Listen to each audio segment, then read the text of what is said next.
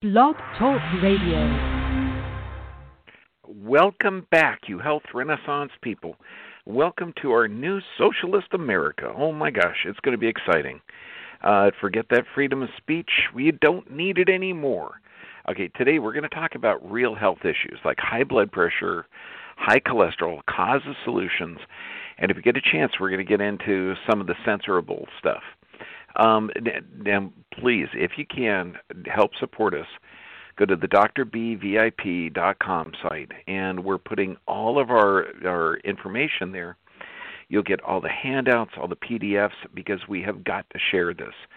Censorship is um, rampant, but this is what happens when you know you lose your freedoms.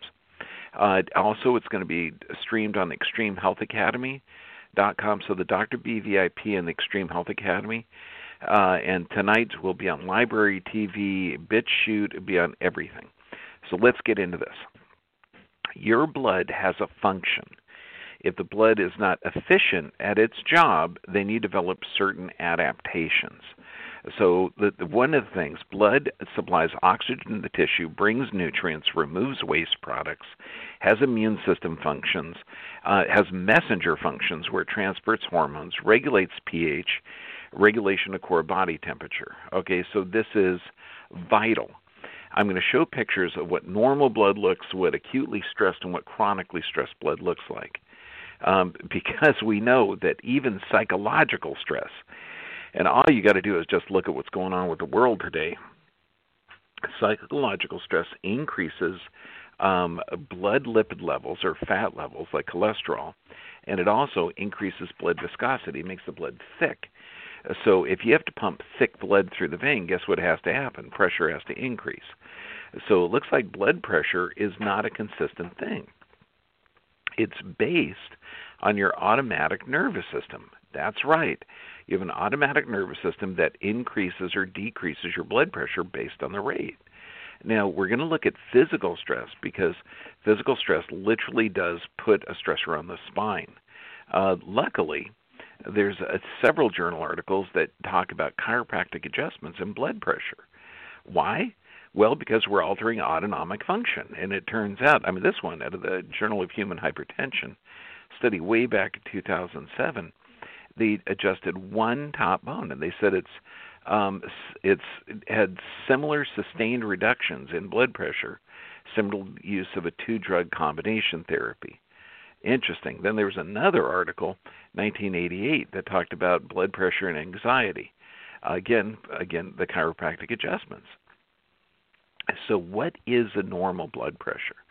Well, I mean, if you have, ask like the average Joe, they might say 120 over 80. And you know, where do you get that? Well, it's it's interesting because if you're just saying 120 over 80, um, that there's a joint national committee that meets regularly, about every 10 years or so, to come up with with what they think is normal. Now, in 1997, they thought 120 over 80 was normal. That was changed in 2004 to 115 over 75, and that was changed in 2014 to um, 140 over 90 if you're less than 60, and if you're over 60, it's 150 over 90. And you say, might say, hey, wait a second. Uh, what are these numbers? Well, then if you look at this article, Journal of the American Medical Association, 2006, they said that patients who had heart, heart failure, if they had higher systolic blood pressure, higher blood pressure, uh, mortality rates were lower on them. That's right. Higher blood pressure had lower death rates. Higher blood pressure had lower death rates. You might think, well, wait a second. Why is that? Well, because if the blood's not efficient at doing its job and you're in a stress state, then pressure has to increase in order to adapt to it. Now, what kind of things can alter blood pressure? Well, the time of the day, a, full, a cold room, a full bladder, um, sitting, standing. All of these can do it. White coat hypertension, anxiety. So I'm going to teach you a different way to check it and a different way to measure it. Okay, what you want to do is measure the pulse pressure. That's the difference between the high number and the low number. High number is called systolic, low number is called diastolic. and incorrectly, a lot of doctors are going to say, well, the high number is the output of the heart, the low, uh, the diastolic is the overall resting um, pressure of the body. That's not really true because your arteries actually help pump the blood through from constriction and dilating or closing and opening. They have a pumping mechanism. So let's look at the difference. Let's take 120 over 80 for an example. If you have a pulse pressure 120 over 80, the pulse pressure would be the difference or 40. And that's in the ballpark, normal. Because remember, what raises it? A cold room, full bladder, any kind of stress. Uh, if you have a pulse pressure uh, 120 over 60, that's your that would be a pulse pressure of 60, which is more than 40. So that means the heart is working, but you're having a lower pressure. So that means blood pressure or the blood isn't efficient at doing its job. Let's say you have less than um, less than 40. So the heart's working really hard, and your diastolic like 120 over 100. That's a stress state. It means that there's physical, chemical, or emotional stress. Now let's say both of them are high. Okay, the systolic and diastolic. So you got 180 over 140. That means that there is consistent higher blood pressure, so cleaning the arteries with soluble fibers, that makes a heck of a lot more more sense. Um, and there, there's also a great way on on how to check blood pressure. There's a machine called RESPeRATE, okay, and I actually ordered a couple of these a few years ago, where it forces you to sit down and deep breathe for 15 minutes. Now, why is that important? Well, it shows that if you deep breathe, that's right, deep breathe for 15 minutes once a day, it lowers your blood pressure considerably. Uh, we're talking massive from uh, you know 16 points millimeters of mercury. I mean, you can't even get most drugs to do it like that. And then this is naturally. It actually is is your deep breathing, your blood pressure is going to go down because you're doing the oxygen transfer and you're not stressed. Also, as you age, your blood pressure is going to be different, um, changing, because when you look at the flexibility, like imagine um, a wrestler. The, in and I'm talking theatrical wrestling, where a guy throws himself against up against the ropes, and the spring ability of the ropes throws him back inside of the ring kind of what the arteries do. They have a an elastic layer. So when the pressure goes up, they expand and then they contract, and that expansion contraction helps push the blood through. Well, as you age, you have less flexibility of the arteries, so they become stiffer. So this is typical that there's a decrease in diastolic pressure while there's an increase in systolic pressure. Uh, so this leads to a widening of the pulse pressure, the distance between the high and the low. And and so you really have to look at individual. Uh, now, nitric oxide is something produced when you nasal breathe. So, diaphragmatic nasal breathing 15 minutes before could reduce your blood pressure and make it work correctly so you're not you're going to be getting off of the medications. Now, I love Harrison's medical textbook. Now, this was back, you know, you're talking 40 years ago. And uh, the, I love this. The first principle of the therapy of hypertension is the knowledge of when to treat and when not to treat. Yeah, that's right. Uh, so, but that was back when doctors and people uh, um, actually thought critically, and there's no critical thinking in the medical world now heck in any kind of the world now. There's one train of thought. There's no discussion. There's no there's no um, even appearance of expressing an opinion. No, this is a totalitarian system. Uh, the Journal of the American Medical Association, though, in 2015, uh, came out again, brilliant article, and it's update on medical practices that should be questioned quote, many current practices that seem logical but are without evidence may be reconsidered and incorporated into a less dogmatic and more patient centered approach to care.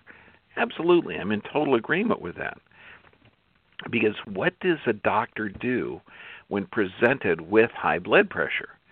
Well, you can give calcium channel blockers, beta blockers, ACE inhibitors, diuretics, cholesterol drugs. I mean, a bunch of different options. Well, American Journal of Cardiology says that calcium channel blockers increase heart failure. Yeah, that's right. That's out of 2010. The beta blockers, um, it's blocking the sympathetic nerve supply to the heart. Okay, so this this causes premature aging, uh, heart disease, diabetes. The Mr. Fit trial was amazing, this was a study on diuretics. Now, diuretics cause your kidneys to work really hard and causes your body to lose potassium. Losing potassium is a huge deal. This is why they give you an MK or omega potassium if you're given a diuretic. Now, it can also cause permanent damage to the kidney, so this is a big deal. But what they found was that the MRFIT trial, this is the multiple risk factor trial, um, that their goal was to get blood pressure below 140 over 90. What they fa- had was, in quote, in point of fact, a subset of hypertensive treated with diuretics had the highest mortality rate, probably from ventricular fibrillation due to potassium de- depletion. Yeah, I don't want to do that. Well, plus the University of Alabama um, found out that for every that your risk of stroke went up by about a third for each blood pressure medication you're taking. And a quote from that study is, quote, you're in as much trouble by the time you're on three medications that achieve excellent control as when you have hypertension that is untreating, which is amazing. And they say relying on solely on this approach is going to come at a dear price of people's lives. Uh, so, well, where is this going? Okay, so first off, when you look at, at to the body is self-regulating, and if you are in a stress state, that means the blood's not efficient at doing its job. There is some kind of physical, chemical, or emotional stress. So if you chemically lower that person's blood pressure, you lower it, okay, what's going to happen?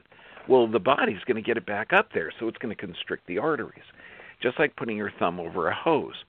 So you take a drug to lower it, whatever it is, ACE inhibitor, calcium channel blocker, beta blocker. They got a plethora of drugs to do it. Okay, or a diuretic. Okay, well the body's going to respond by constricting the arteries to get it back up. Now, what are some of the other problems? Well, let's look at at what we're um, uh, treating it. Okay, it's called epigenetic control.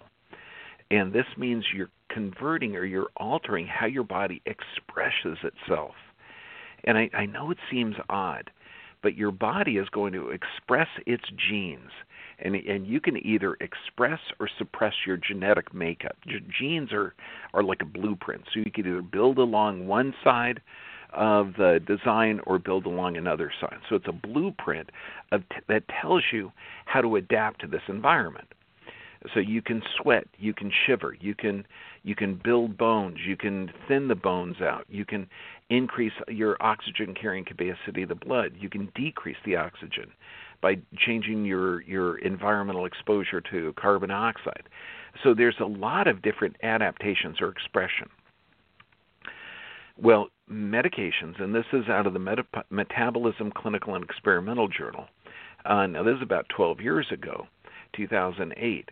They say drugs that are known to cause epigenetic changes are the beta blockers, um, diuretics, cholesterol lowering drugs, um, anti inflammatories. All of these things cause your body to change its expression. And the article goes on to state consequences for modern medicine are profound uh, because it the here it is are profound since it would imply that our current understanding of pharmacology is an oversimplification. That's right you can't just drug people and expect them to turn out right. And uh, it, it's it's time that we just change this. Does that make sense?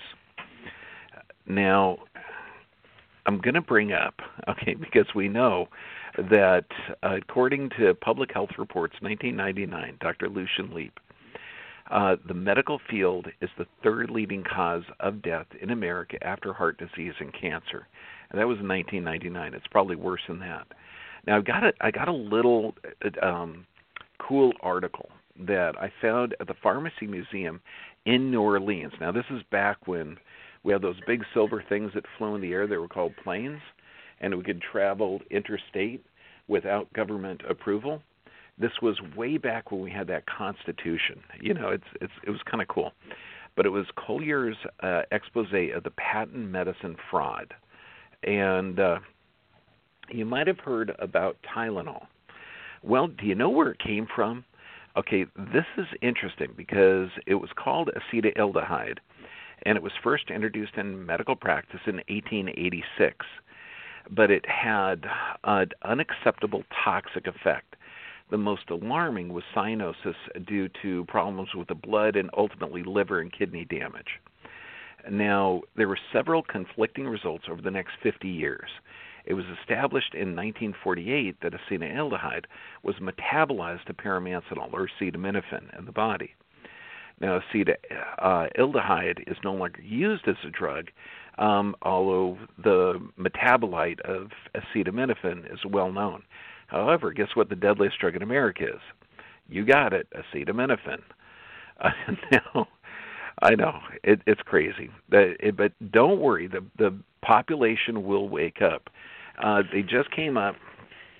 So remember, we have physical, chemical, and emotional stressors.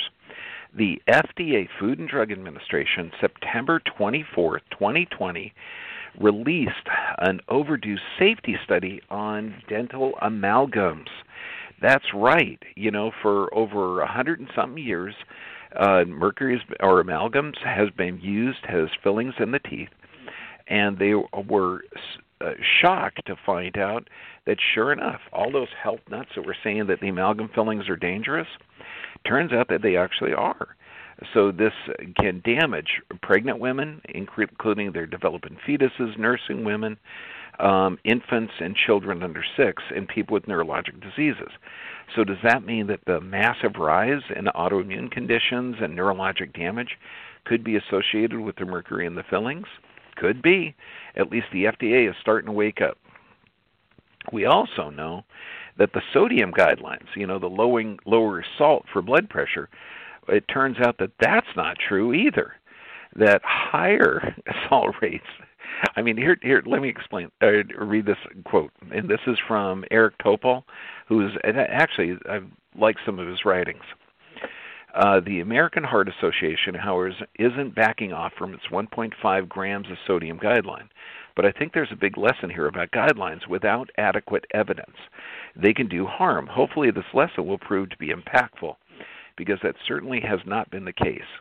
As in cholesterol, LDL, blood pressure, PSA, mammograms, and a very long list of poorly conceived, non anchored guidelines.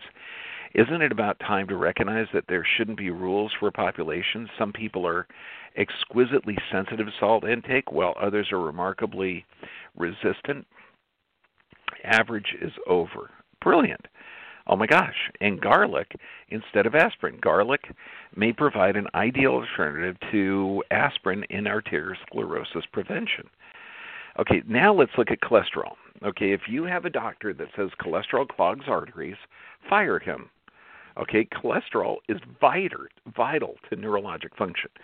It forms um, formation of memory and the uptake of hormones.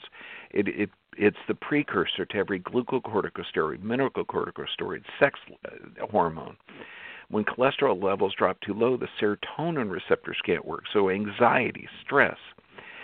And when you look at hardening of the arteries, atherosclerotic plaquing, okay, is that a problem of the arteries? Does does it just the fat collect?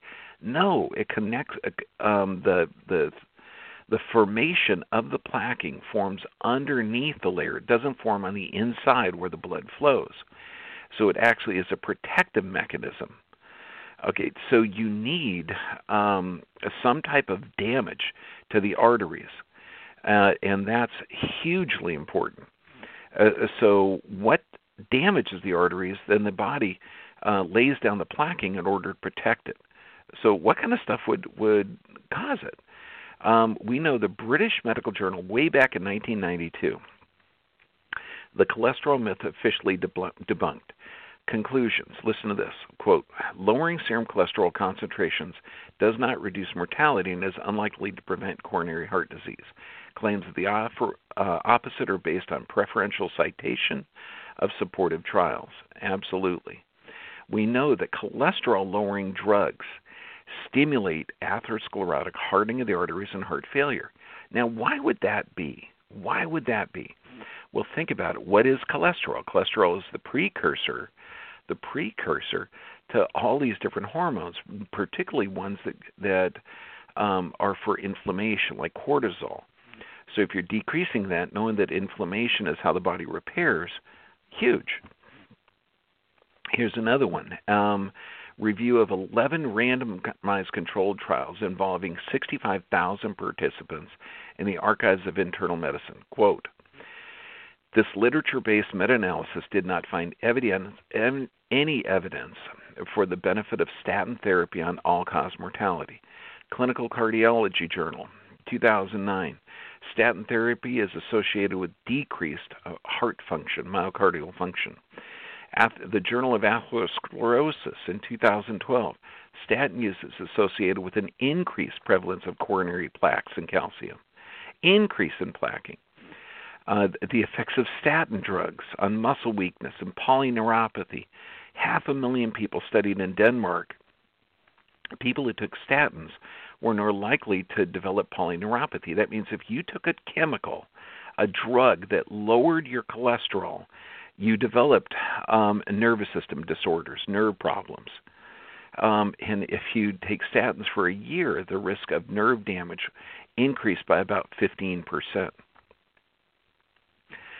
So, what can you do to protect yourself and build yourself? Well, um, humans are programmed to be active. That means exercise prevents plaque development, and it actually re, uh, induces reversal of coronary stenosis. That means if you got hardening of the arteries, you got arteries that are starting to be clogged, exercise helps reverse it. In fact, exercise increases the formation of arteries, nerve regeneration, and even neurotransmitters. When you look at walking, just walking, um, you know, walking barefoot on the ground, okay, um, and this is the Journal of Alternative and Complementary Medicine. Grounding appears to be one of the simplest yet most profound interventions for helping reduce cardiovascular risk and cardiovascular events. Eating more fruits and vegetables. So, so listen to this. How do you reduce high blood pressure and high cholesterol? You don't. Those are adaptations. So, deep breathing before you take it is that all you got to do? Yeah. Look at the RESPeRATE thing. You don't need to buy the machine. Walking is that all you got to do? Yeah. Taking the blood pressure correctly? Yeah. Here's one out of the British Medical Journal. Eat more fruits and vegetables. Lower risk of all cause mortality, particularly cardiovascular mortality. Um, here's the Journal of Clinical Nutrition. Among all fruits, berries have shown substantial cardioprotective effects and benefits due to their high polyphenol content. Nuts okay the coronary artery disease journal okay higher nut consumption may reduce cardio um, coronary heart disease there is such a plethora of information out there. Realize that high blood pressure and high cholesterol are, are red flags, clues to a body that's under stress. Here's the bottom line if you choose to lower your blood pressure using a chemical, you increase the stress in the body. And and I mean that's that's fact. You are not making the person healthier. Uh, so now I'm going to try and get away with some of the other um, parts because right now is when we're going to stop the live feed on uh, on social media, which is going to be live on Facebook tonight and YouTube, um, as long as they keep us on. So I'm going to give you a glimpse into what we're going to be talking about in, in the Dr. B VIP and the Extreme Health Academy on the censored version. Uh, here we go. Okay, in Tel Aviv. Okay, and this is uh, in Israel. they are now forcing their entire population to be vaccinated. We are seeing a huge number, and there's going to be some major changes like passports. The British are thinking about having a passport so that you can get back to normal. Now, this is an experimental use vaccine. Remember, it is not approved um, by the FDA, it's approved for emergency use only. Um, now, I'm getting hope because I've just I found this article, and this was printed up just a few days ago. You know, the title of the article might not make a lot of sense, but but let me read it. It quote studies showing masks aren't harmful and may do more harm than good. Okay, yeah, let me read that again. Studies showing masks aren't harmful may do more harm than good. I know it doesn't make sense, but let's let's look into that. So what they did, they he's reviewing this one study that studied 25 people from a retirement condominium and recorded their saturation levels, oxygen saturation levels, uh, after wearing a three-layer disposable mask. Okay, now the authors concluded that mask wearing was not harmful you can see that that's a ridiculous test. Okay, you're looking at the at the pressure of oxygen. You know, they got a clip on their finger. They're rebreathing in this. What's the psychological harm? What's the physiologic harm? Rebreathing in their carbon dioxide? Does it strengthen their immune system or weaken their immune system? I mean, it's a BS study. So the author goes on to state I describe this as a howler study that worsens our science uh, trust problem and demeans an important journal. While I regret suggesting that no one thinks that masks are hazardous, I stand by my original take that uh, publishing dubious COVID 19 papers is counterproductive and it persuades no one, demeans the mission of medical journals, and potentially harmful to the progression of science. He goes on to state any rational person understands that masks are not dangerous. A mask is dehumanizing and uncomfortable. It may create a sense of increased work when breathing during exertion, but a mask is not hazardous. Uh, irrational people will not be convinced by a research letter in any journal. A person holds an irrational mask concern. Uh, it was shown the study could say, What about the CO2? Then he'd have to do another study on blood gases. And if that was negative, an irrational person may say a mask causes arrhythmias. Then you do a study with ECG monitors. Irrational people can make claims about masks. The quest to disprove them is foolish.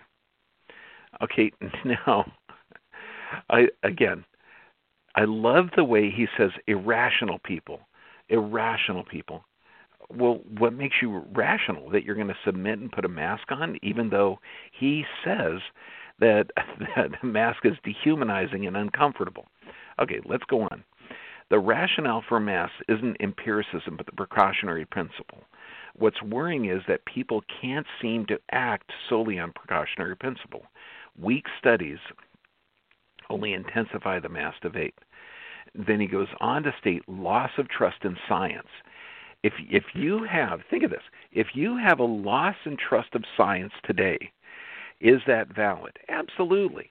You got the you've got the entire world's economy shut down a year ago okay because of a cold that's no worse than the flu. Then we've gone through all of 2020 we know the death results the death rates in there do not indicate a pandemic. There is not an there is not an increase in the overall death rates. And in fact, knowing that the death rates from 2014 to 15, 15 to 16, 16 to 17, every year it's gone up about 1.2 to 1.3 percent because baby boomers are aging. Last year it was 1.2 percent, so it was the lowest increase ever in the last eight years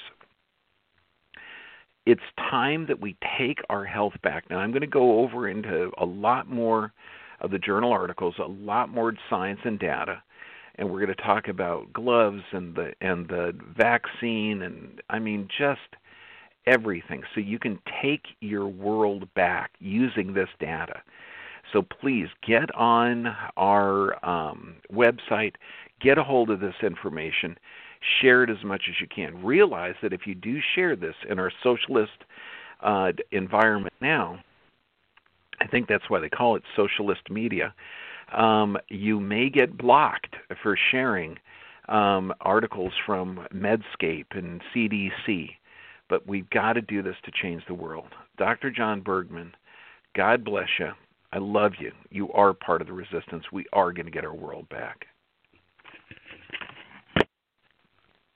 Hello, it is Ryan, and we could all use an extra bright spot in our day, couldn't we? Just to make up for things like sitting in traffic, doing the dishes, counting your steps, you know, all the mundane stuff. That is why I'm such a big fan of Chumba Casino. Chumba Casino has all your favorite social casino style games that you can play for free anytime, anywhere with daily bonuses. That should brighten your day a little.